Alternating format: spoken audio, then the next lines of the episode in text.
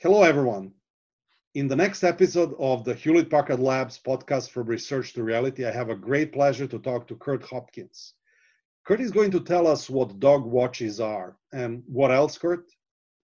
Uh, I'm going to talk about the relationship between arts and sciences, uh, specifically poetry and science. I'm also going to tell you what it's like to be the editor in chief uh, for a major research and development laboratory. Uh, please join us next week. Uh, it was extremely interesting to record this podcast. You haven't heard this before.